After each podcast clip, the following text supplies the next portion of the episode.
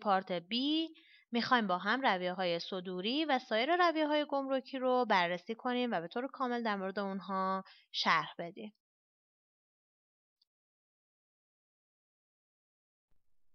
اگر خاطرتون باشه گفتیم که رویه های صدوری به دو دسته تقسیم میشن صادرات قطعی و صادرات موقت که در اسلایت های بعدی اونها رو خدمتون شرح خواهم داد صادرات قطعی چیست؟ صادرات قطعی رویه‌ایه که در اون یک کالای داخلی کالای داخلی منظورمون چیه؟ کالایی که ساخت داخل کشور هستش. با هدف مصرف یا کسب درآمد در کشور خارجی به خارج از کشور صادر میشه. صادرات قطعی رویه‌ایه که از پرداخت عوارض مالیات و سود بازرگانی معاف هستش اما هزینه های گمرکی شامل اون میشه. در واقع صادرات قطعی خارج کردن کالا و صادر کردن اون به خارج از کشور هستش. برای اینه که این کالا قراره در خارج از کشور به مصرف برسه یا قراره در اونجا به فروش برسه. مثل چی؟ مثل صادرات فرش مثل صادرات پسته سنگ و امثال اینها. حالا می‌خوایم ببینیم اسناد مورد نیاز برای صادرات قطعی چه چیزهایی هستند میگه صادر کننده کالا باید برای صادر کردن کالای خودش یک سری اسناد و مدارکی رو در دست داشته باشه و به گمرکی که می‌خواد کالا رو در واقع صادر بکنه مراجعه بکنه. این اسناد عبارتند از کارت بازرگانی مجوز صدور که این مجوز صدور اگر خاطرتون باشه توی قسمت کالاها صحبت کردیم. گفتیم برخی از کالاها حسب مورد نیاز به مجوزهایی دارن برای صادرات یا واردات. لیست عدلبندی یا همون پکینگ لیست گواهی بهداشت که باز اینجا حسب مورد هستش برخی از کالاها نیاز به گواهی بهداشت دارند. گواهی قرنطینه دامی و نباتی که باز برای همه کالاها نیست و برخی کالاها نیاز به اون دارند. گواهی استاندارد دوباره به همین شیوه هست و معرفی نامه یا وکالتنامه اظهار کننده کالا که حتما باید به گمرک ارائه بشه.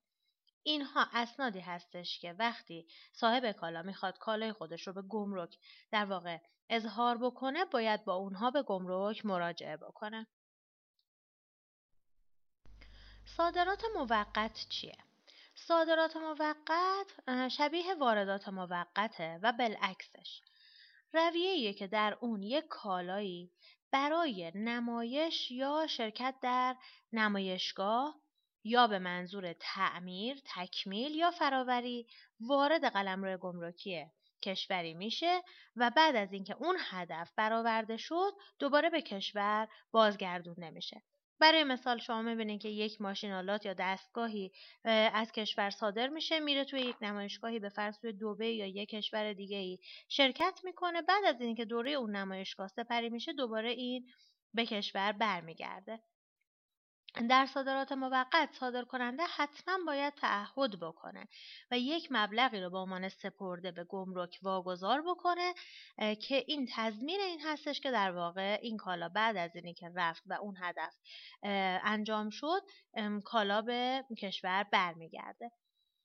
اگر این کالا در زمان معینی به کشور برگردونده نشه کالا صادرات قطعی تلقی میشه و در واقع اون وچی هم که اون فرد به گمرک گذاشته به عنوان تضمین بهش برگردونده نمیشه.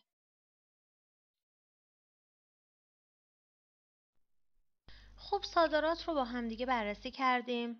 صادرات قطعی و موقت دو رویه صدوری بودند در این قسمت می‌خوایم در مورد سایر رویه های گمرکی صحبت بکنیم که رویه هایی هستند که شاید خیلی به گوش شما نخورده باشه و اونقدری متداول و رایج نباشه. اما در گمرک رویه های مهمی هستند و برای فردی که می‌خواد در field حمل و نقل بین المللی فعالیت بکنه لازم هست که با اونها آشنا باشه. رویه مسافری یکی از رویه های گمرکی هستش که در واقع همون مسافر خودمون هست که در واقع در این رویه ما در مورد شخصی صحبت می کنیم که با گذرنامه یا اجازه عبور یا برگ تردد از راه های قانونی و مجاز وارد قلمرو یک کشوری میشه یا از اون خارج میشه. به چه شخصی ما میگیم مسافر که در واقع مشمول این رویه مسافری میشه کسی که غیر مقیم ایران هستش به صورت موقت وارد قلمرو گمرکی ما میشه یا از اون خارج میشه یا شخصی که مقیم ایران هستش و از قلمرو گمرکی کشور خارج میشه یا به اون وارد بشه. یعنی در واقع یک مسافر خروجیه یا یک مسافر ورودی هستش. این مسافر در واقع مشمول رویه مسافری میشه. رویه دیپلماتیک یکی دیگه از رویه های گمرکی هستش که این رویه بیشتر در مورد اسناد و اشیا یا بسته های رسمی استفاده میشه که در واقع اینها بیشتر بسته های دولتی هستند و ممهور به مهر وزارت امور خارجه یا نمایندگی های سیاسی دولت جمهوری اسلامی هستند. در واقع روی اینها عبارت تسریع در ارسال پیک رسمی دیپلماتیک ذکر میشه و به وسیله پیک های سیاسی حمل میشن. به این بسته هایی که با این شیوه حمل میشن میگیم که تحت رویه دیپلماتیک حمل میشن. رویه کرانبری یا کابوتاژ چیست؟ کرانبری یا کابوتاژ یک رویه گمرکی هستش که در اون یک کالای داخلی. از یک گمرک مرزی به گمرک مرزی دیگه در داخل یک قلمرو گمرکی از طریق دریا یا رودخانه مرزی حمل میشه.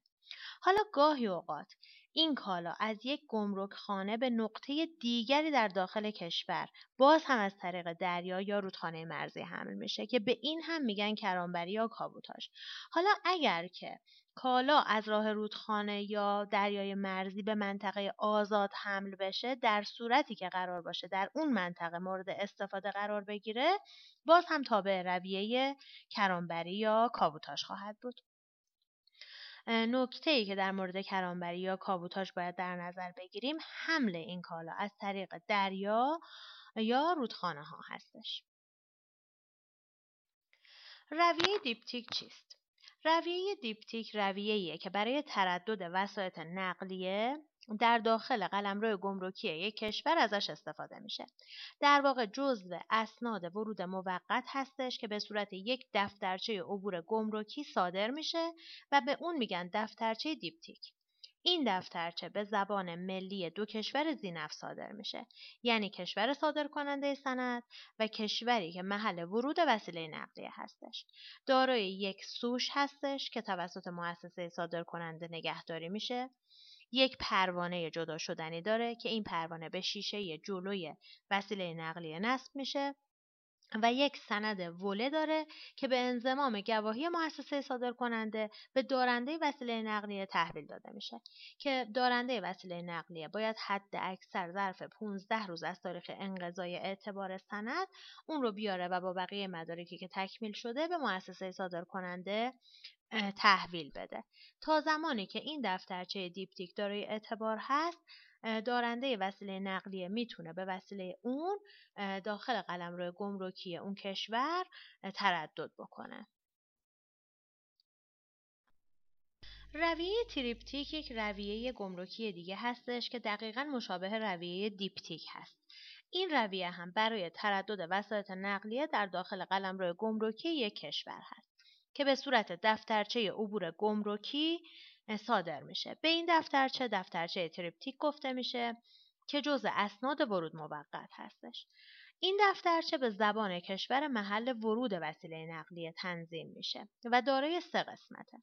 قسمت اول یک قسمت جدا شدنی به اسم سند ورودی یا وله ورودی هستش که دارای پرفراژ بوده و از دفترچه جدا میشه و در گمرک ورودی نگهداری میشه. قسمت دیگه قسمتیه به اسم سند خروج یا ولای خروجی که باز هم داره پرفراژه از دفترچه جدا میشه و به گمرک محل خروج وسیله نقلیه تحویل داده میشه تا این گمرک خروجی بتونه اون رو به گمرک ورودی تحویل بده و تصویه حساب بکنه.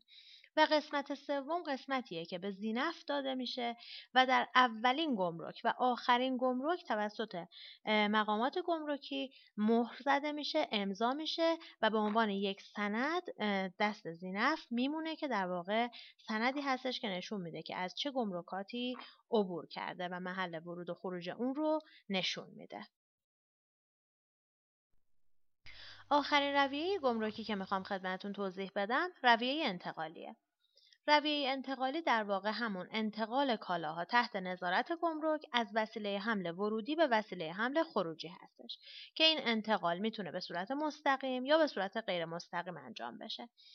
در واقع وسیله حمل ورودی و خروجی همزمان یا با فاصله زمانی در محدوده یک گمرک حضور دارند تا این عمل انتقال انجام بگیره و این کار کاملا باید تحت نظارت گمرک انجام بگیره.